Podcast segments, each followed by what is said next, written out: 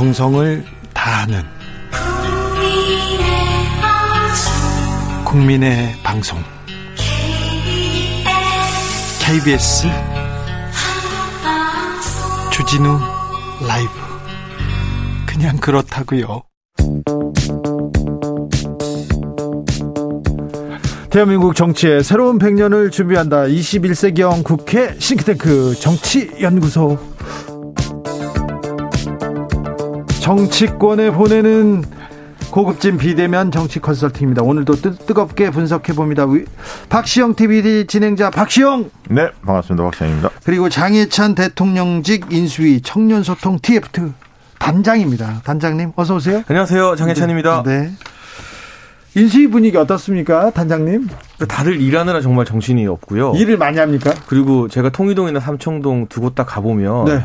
선거 때는 알던 분들 마주치면 뭐 반갑게 웃기도 하고 뭐 수다도 가끔 떨고 하는데 지금 오히려 다들 업무가 너무 많아서 네. 좀 긴장된 분위기에서 업무 보고받고 국정 국정 과제 준비하는데 여념이 없다는 재미없는 말씀을 시작부터 드려서 좀 죄송하네요. 아, 네. 재미없지만 네. 상당히 열심히 일하고 있다는 또 네. 점수는 네. 그런데 들어가서 막 이 사람 저 사람 아는 체하고 막 이러면 네. 잘립니다. 네. 조심해야 합니다. 묘하게 조심스러운 분위기가 있어요. 단장님이 이럴 때일수록 분위기를 띄운다면서 계속해서 일하는 사람 옆으로 한번 찔러보시지. 뭐 하고 있냐고. 네, 그래서 저는 잘 안 갑니다, 인간하면. 네.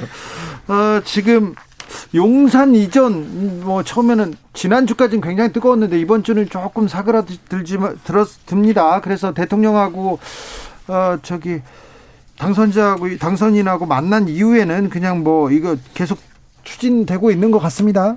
네, 뭐 단계적인 해결책을 찾고 있다는 언론 보도도 나오고요. 네. 제가 청와대 이전 TF는 아니지만 이제 용산으로 이전하는 것도 굉장히 국민들 보시기에 중요한 이슈지만 개방된 청와대를 어떤 식으로 활용할까 하는 거에 대해서도 청와대 이전 TF에서 많은 논의를 하고 있더라고요. 예. 뭐 일부는 박물관으로 또 일부는 공연 공간으로도 쓸 수 있다는 것 등이 있어서 우선은 5월 10일에 취임하자마자 바로 용산 가는 건 조금 어려워 보이는 상황인 만큼 그때 청와대를 얼마나 효율적으로 잘 개방해서 국민들께 아 이럴 이럴만 했다. 하는 만족감을 드리는가가 윤석열 정부의 첫 번째 단추가 될 것 같습니다. 네, 이번에 뭐 얼마 전에 보니까 국방부가 그 한미 연합훈련이 이달에 있지 않습니까? 네. 이제 그때까지의 뭐 움직이기는 굉장히 어렵다라는 입장을 낸 것으로 언론에 보도되고 있고요.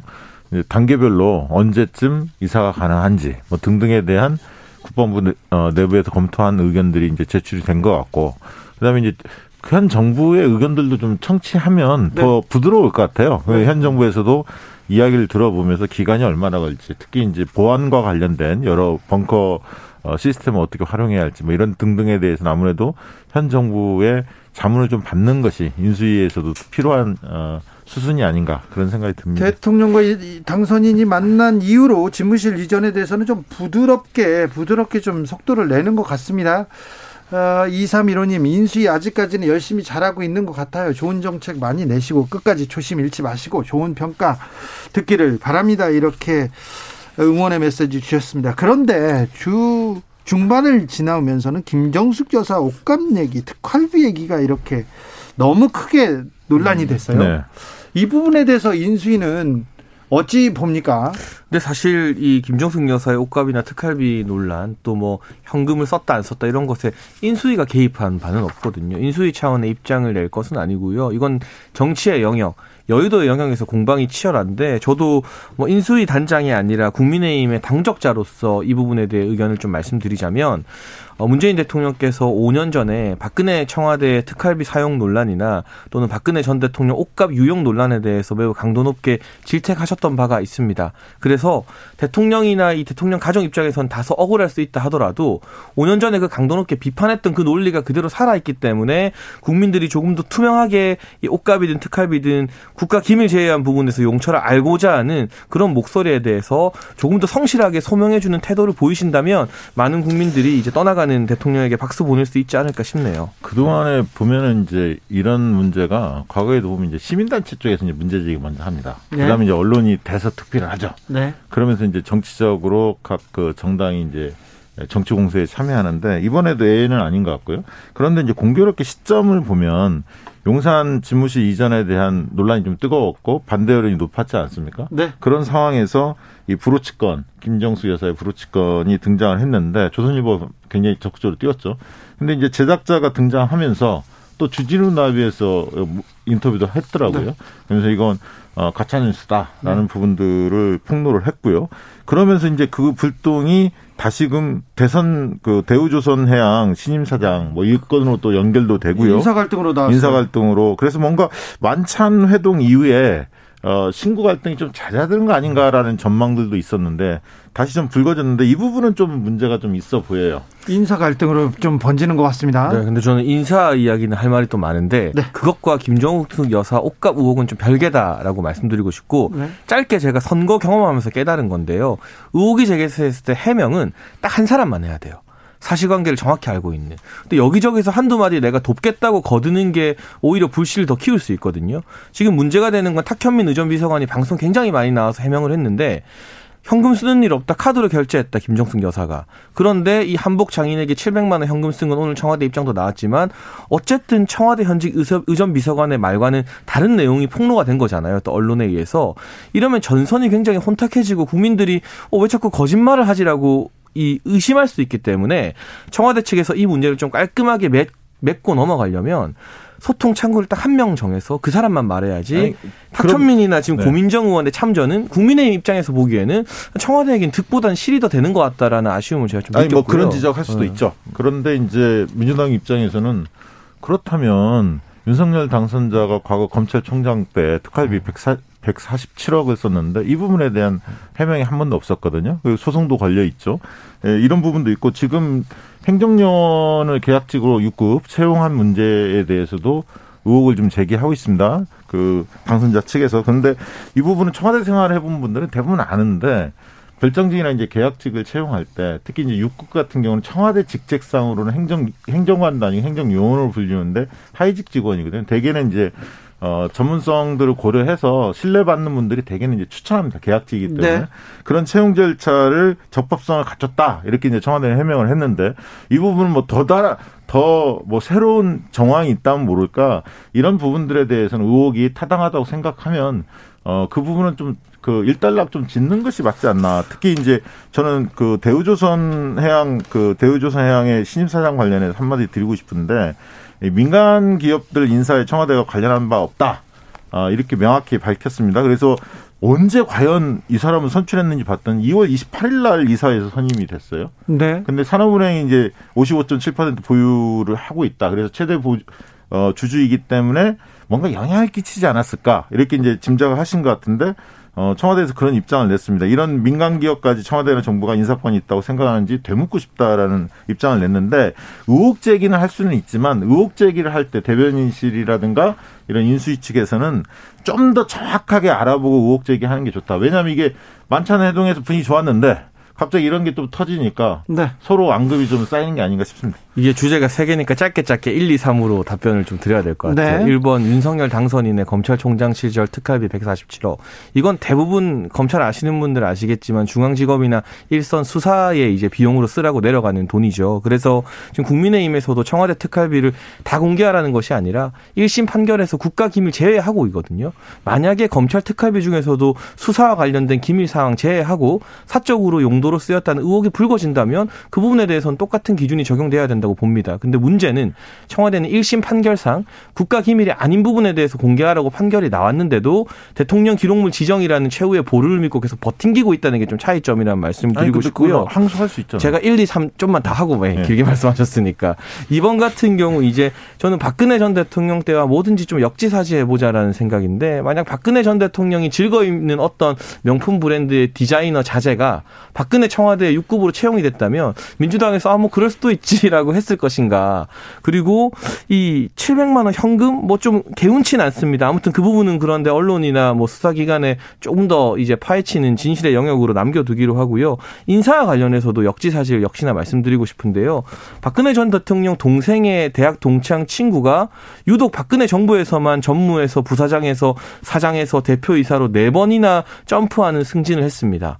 그리고 이분 같은 경우 인사권을 발휘할 수 있는 산업은행장 이제 이동걸 회장이 문제가 되고 있는데 과거 이해찬 전 민주당 대표의 출판 기념회에서 가자 20년 건배사했다가 무리를 빚고 막 사과도 하고 했던 분이에요. 그게 민주당이 20년 집권론 의미한 거 아니냐면서 그러니까 이 대우조선해양이 민간 기업이라고 하지만 막대한 공적 자금 투입되어 있고 지분의 과반 이상을 사는이 소유하면서 사실상의 공기업화가 되어 있는데 당사자인 사장 이제 대표이사 선임된 분도 대통령 동생 친구고 인사권을 사실상 발휘할 수 있는 사는 회장도 가자 20년 축배했던 분이고 이러면 정치적으로 오해를 안 하고 싶어도 오해를 유발시킬 수밖에 아니, 없는 거죠. 저는 이해가 안 되는 게 대통령의 동생의 대학 총장이 어, 내부 승진을 통해서 내부에 있었던 분입니다. 대우조선해양에 승진을 해서 어, 대표이사가 선임된 것이 이게 문제거리가 됩니까? 동생의 대학 동창이 한두 명입니까?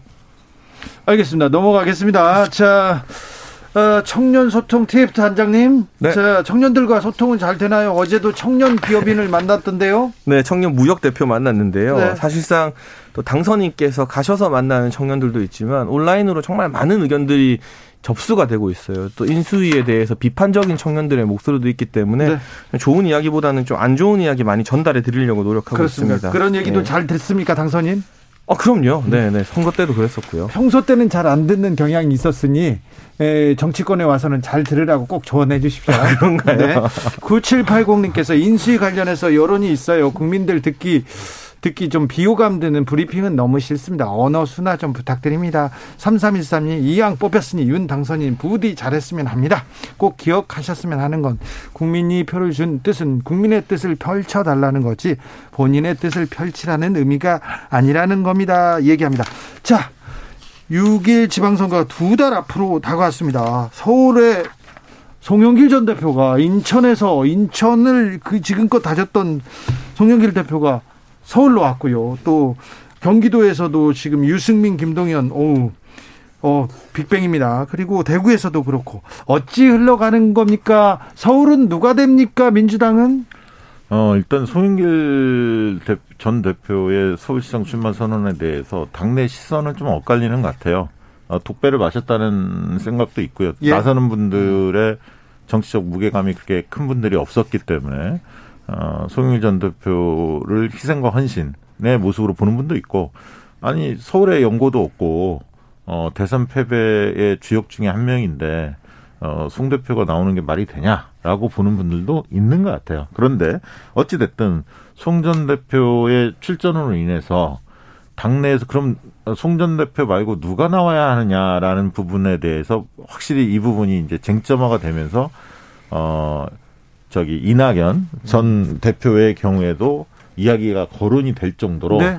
좀 서울시장 그 후보군에 대해서 민주당에서 굉장히 뜨겁게 어, 논의가 좀 이루어지고 있다 이렇게 예, 이야기 드리고 싶습니다. 민주당의 지방선거 판을 어떻게 보고 계십니까? 그 저는 좀 위험한 도박인 것 같아요. 예를 들면 송영길 전 대표 서울 출마나 김동연 전 부총리뿐만 아니라 안민석, 조정식, 염태영 등등 경기도지사 후보군은 모두 시작부터 끝까지 이재명 상임 고문 이야기만 하고 있거든요. 네. 그럼 이게 대선 패배 이후에 뭔가 이 refresh라고 하죠. 좀 바뀌는 차원의 지선이 아니라 대선의 연장전 차원에서 지금 민주당이 이 지방선거를 접근하고 있는데 이게 성공하게 되면 좋은 성과가 있으면 아마 8월 전대에서 이재명 상임고문이 조기에 복귀할 수 있는 명분이 될 겁니다만 네. 여기서 안 좋은 결과가 있으면 대선 패배 플러스 알파가 되는 상처가 사실상 이재명 상임고문에게 전가되는 그런 구조이기 때문에 과연 국민들 볼 때 물론 0.7%라는 작은 표차였습니다만 민주당은 대선 치고도 아무것도 안 바뀌고 이재명 시즌 2인데 이재명 없는 이재명 시즌 2이거든요.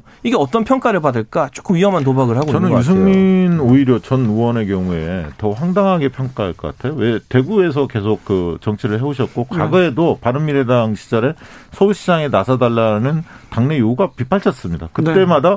나는 대구에서 정치를 했고 끝을 맺고 싶다 이런 얘기를 많이 했거든요. 그런데 뜬금없이 경기도에 출마했습니다. 어, 뭐 물론 출마는 자유입니다. 누구나 네. 정치적 선택을 할 수 있죠. 이 부분에 대해서는 국민의힘 내부에서도 좀 논란이 있어요. 네, 평가는 굉장히 혹독할 것이다. 저는 이렇게 얘기 드리고 싶은데 유승민 전 의원도 굉장히 훌륭한 분이죠. 합리성도 있고요. 경제에 대한 식견도 있습니다. 그런데 왜 경기도인가에 대한 설명력을 가질 수 없다. 왜냐하면 경기도가 그렇게 만만한 지역이 아닙니다. 굉장히 대한민국 축소판이라고 할 만큼 31개 시군구가 색깔이 다 다르고요. 이슈들이 굉장히 많습니다. 이것을 이것을 단기에 이걸 습득하고 준비되기에는 굉장히 쉽지 않을 거다. 결국 저는 이번 경기도 선거는 인물 대결보다 오히려 당대당 싸움의 성격이 클 것이다. 이렇게 내다보고 있습니다. 당대당 성격에서 민주당이 민주당이 국민의힘을 이겨낼 수 있을, 건지 저는 경기도는 민주당이 약간 더 유리할 것으로 봅니다. 대구는요. 대구는 유영하 변호사가 출마를 해서 변수가 되고 있는데 어찌 보시는지요? 일단 경기도 이야기 짧게 조금만 하면요. 네. 저는 지자체 이제 기초 단위가 아니라 광역 단위에서는 지역 연고보다는 인물 경쟁력이나 능력 등을 이 도민들 또 광역 시민들이 더 많이 볼 거라 생각해서 그 부분 유승민 전 의원에게 아주 불리한 이슈만은 아니라 생각되고요. 예. 대구에서 오늘 유영하 변호사가 출마 선언을 했죠. 후원회장이 박근 박근혜 전 대통령이라고 합니다. 그런데 간과하면 안 되는 게요. 권영진 시장 이번에 불출마 선언했지만 대구에서 재선이나 했거든요. 예. 이분 비박계 핵심이었어요. 그러니까 박근혜 전 대통령의 영향력이 어느 정도 있겠지만 대구가 무조건 친박 정치인들이 당선되는 곳은 아니다라는 말씀을 드리고 싶습니다. 저, 저도 이번에 이제 대구에 대한 관심도가 많이 네. 높아진 것 같아요. 근데 저는 개인적으로 홍준표 전 대표를 좀 응원합니다. 왜냐하면 어, 굉장히 경선에서 선전을 했잖아요. 그런데 어, 어, 윤석열 당선자에 대한 대구 시민들의 기대감도 크지만 못지않게 홍준표라는 걸출한 정치인에 대한 네. 자부심도 있을 것 같다 그런 생각이 듭니다. 알겠습니다. 국무총리로는 경제통이 지금 계속 꼽힙니다. 한덕수가 천, 어, 저, 첫 손가락이 지금 꼽히고 있는 것 같은데요. 어, 어찌 돼가고 있습니까? 그 제가 인사에 대해서는 모릅니다만 한덕수 전 총리가 유력하게 꼽히는 이유는 두 가지로 압축될 것 같아요. 일단 노무현 정부에서 경제부 총리와 총리를 했기 때문에 네. 민주당이 이 총리 인준에 반대할 명분이 많지 않다는 것. 네. 그리고 경제뿐만이 아니라 이분이 주민대사 등의 외교 안보 통상 분야도 달아서 네. 경제 전문가이면서 외교, 외교 안보를 전문가. 알았으면 좋겠다는 윤석열 당선인의 뜻과 잘 맞는다는 점 이 두 가지가 최대 강점이라고 보입니다. 그러니까 무난하기는 할 것 같은데 다만 새로운 맛이 없다. 그래서 별로 기대감이 없다.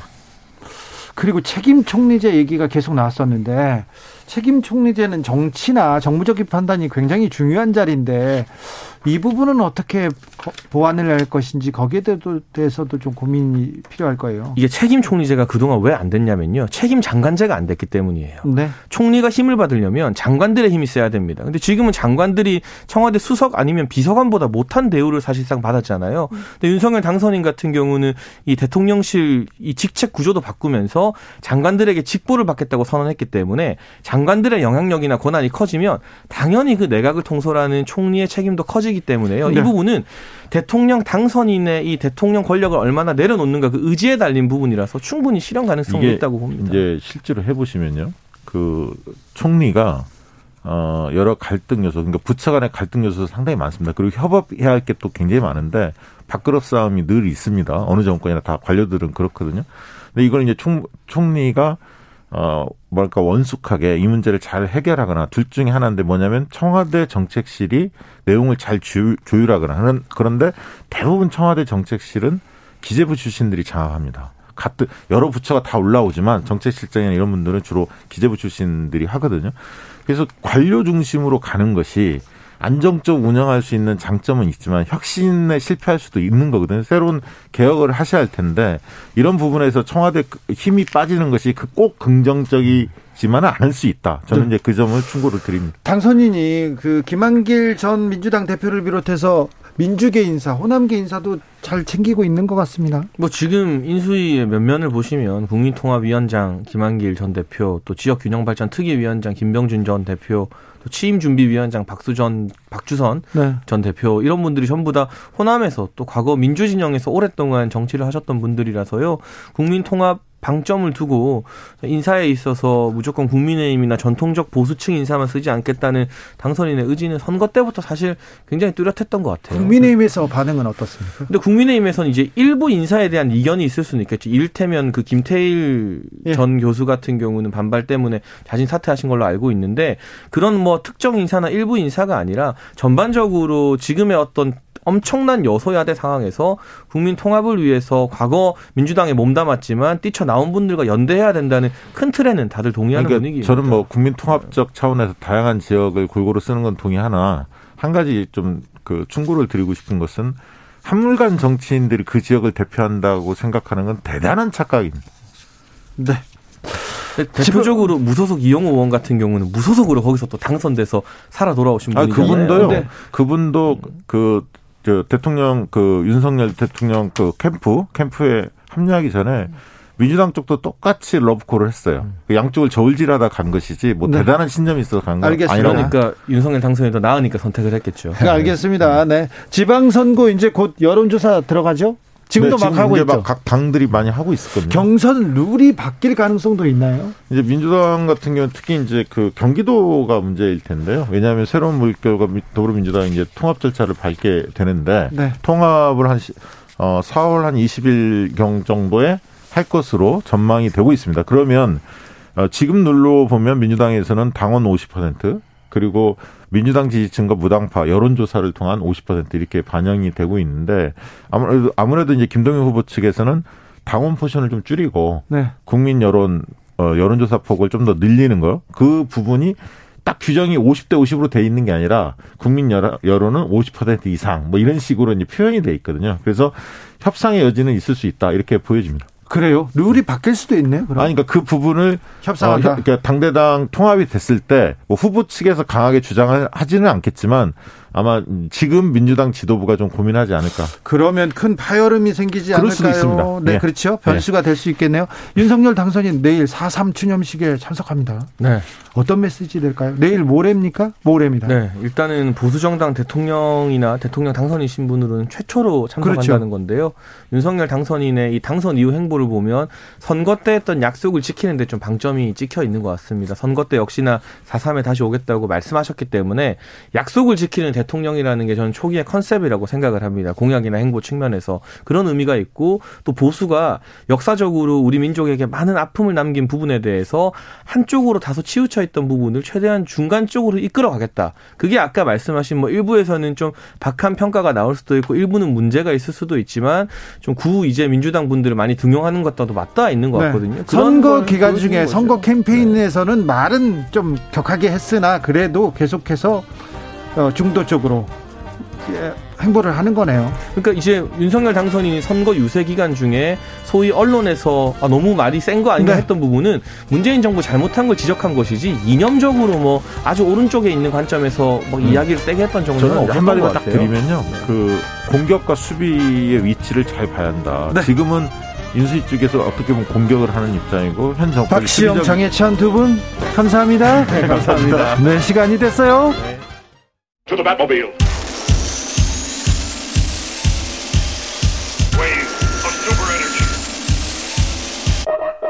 주기자의 1분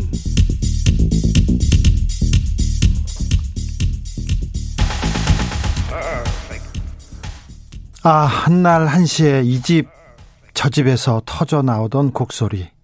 우리는 한밤중에 그 지긋지긋한 곡소리가 딱 질색이었다. 이 섬 출신이거든 아무라도 붙잡고 물어보라. 필시 그의 가족 중에 누구 한 사람이 아니면 적어도 사촌까지 중에 누구 한 사람이 그 북새통에 죽었다고 말하리라. 소설가 현경의 순이 삼촌 중 일부분입니다. 병아리 기자, 기자 시절에 제주도로 취재 갔었습니다. 4월이었는데요. 제주는 이 집 저 집이 다 제사집이라는 이야기를 듣고 아, 충격을 받았던 때가 있었습니다. 1948년 남측의 단독 정부 수립에 반대하던 제주 시민들이 시위에 나섰습니다. 정부는 경찰, 군, 그리고 서북 청년들까지 아, 동원해서 잔인하게 진압했습니다. 당시 제주 인구가 27만 명 정도 됐는데요. 그때 3만 명가량이 무고하게 희생을 당했습니다. 제, 제주도 중산간 마을은 95% 이상 불타 없어졌습니다. 가옥 4만여 채가 불타 사라졌으니 얼마나 많은 피해인지 짐작이 갑니다. 남은 가족들은 빨갱이라는, 빨갱이라는 손가락질을 받으면서 평생을 숨죽여 살아야 했고요.